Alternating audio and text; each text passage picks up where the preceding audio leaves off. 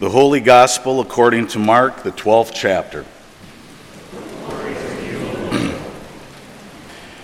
As Jesus taught, he said, Beware of the scribes who like to walk around in long robes and to be greeted with respect in the marketplaces and to have the best seats in the synagogues and places of honor at banquets. They devour, they devour widows' houses and for the sake of appearance say long prayers they will receive the greater condemnation. He sat down opposite the treasury and watched the crowd putting money into the treasury. Many rich people put in large sums. A poor widow came and put in two small copper coins, which are worth a penny. Then he called his disciples and said to them, Truly I tell you, this poor widow has put in more than all of those who are contributing to the treasury for all of them have contributed out of their abundance, but she, out of her poverty, has put in everything she had, and she had to live on. The Gospel of the Lord.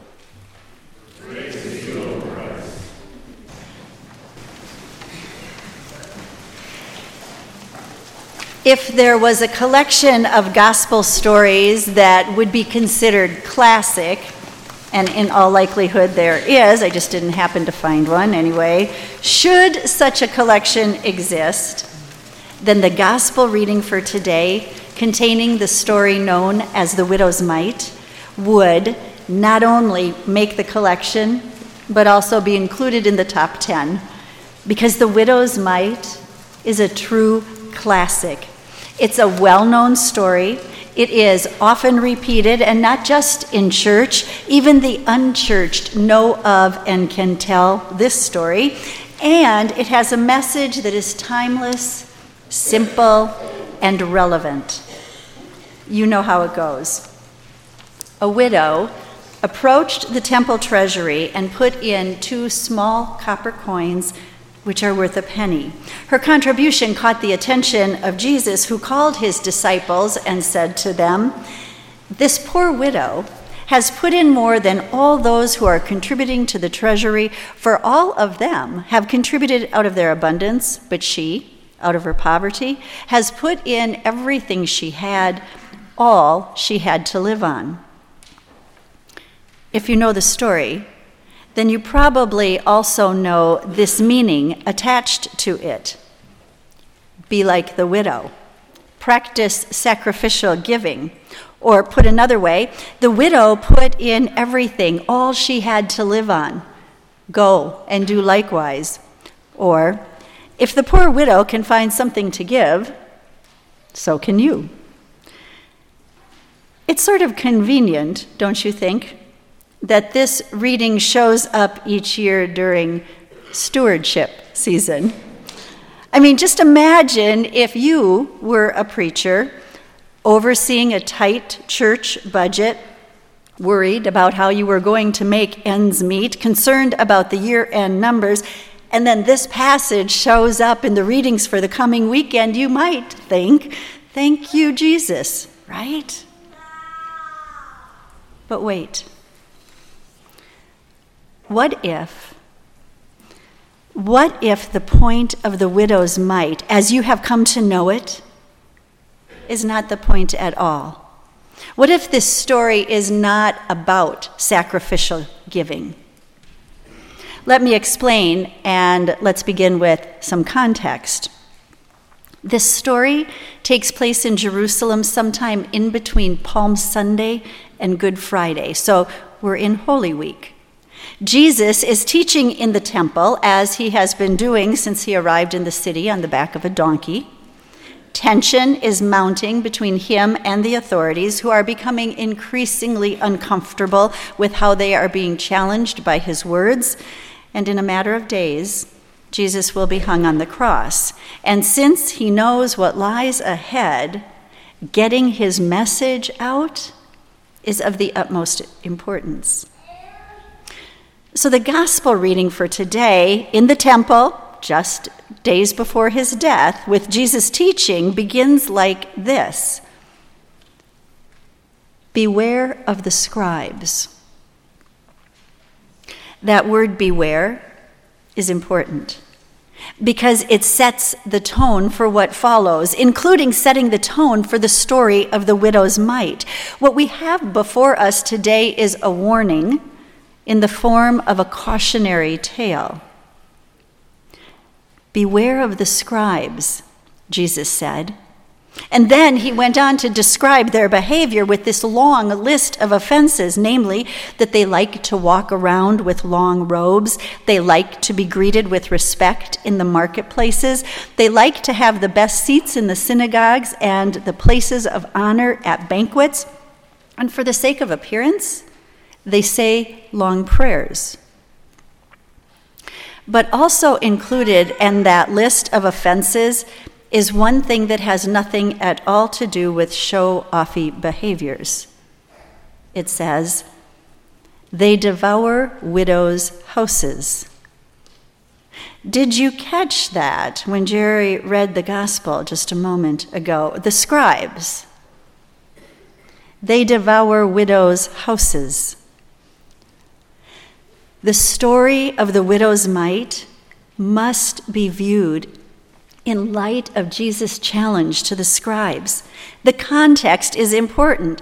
Jesus is cautioning against the scribes' behavior. Not only are their actions all about public display, but also they take advantage of widows, exploit the vulnerable, even to the point of leaving them homeless and destitute. This, of course, is not a new message from Jesus. The vulnerable have always been a concern of our God. God's attentiveness to those who live on the margins is scattered everywhere throughout Scripture.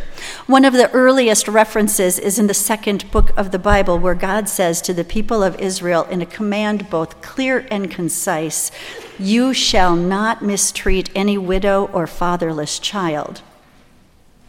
Later, the psalmist describes the character of our God. And I quote God is the father of the fatherless and the protector of widows. And in the psalm for today, number 146, we hear God executes justice for the oppressed, watches over the strangers, he upholds the orphan and the widow. I could go on and on. But you get the point. The thread of God's care and concern for the oppressed, for the vulnerable, and for the marginalized runs throughout the entire Bible. And now, in his final days, Jesus highlights that concern once again. All of which brings us to the widow and her mite. You know that she has long been lifted up as an example of generosity and sacrifice. We talked about that at the beginning. But it's important to note that nowhere does Jesus ask, invite, or command anyone to imitate the widow. Notice that Jesus doesn't say, Go and do likewise, nor does he commend her gift or praise her action. He simply notices and says, This poor widow, out of her poverty, has put in everything she had, all she had to live on. And that's it. He notices and he asks his disciples to notice as well. And that, I believe, is at the heart of this message. It's like Jesus is saying, Beware of the scribes and how they devour widows' houses. And then he points to a widow who has just put into the temple treasury everything she has. He points to a widow whose house has just been devoured. He points to a widow who has just been exploited by the scribes. And he says, See, that's what I'm talking about. Like this, just like her. They've devoured her house. He makes of her an example, to be sure, though she is not an example of sacrificial giving, nor is she an example to be imitated, but rather, Jesus makes her an example of how the scribes were taking advantage of the poor. It was no secret that the temple treasury system was corrupt, and Jesus would not tolerate such abuses. Immediately before this passage, we read that Jesus cleansed the temple. He turned over tables and threw out the money changers. And of this corrupt system, Jesus cautioned Beware. Beware. Sometimes those in the most need, like the widow, disappear. They go unseen. I expect that no one else that day took notice of the woman who put everything she had into the treasury. No one, except for Jesus. He saw her. He saw her situation and her circumstances and her struggle and her plight.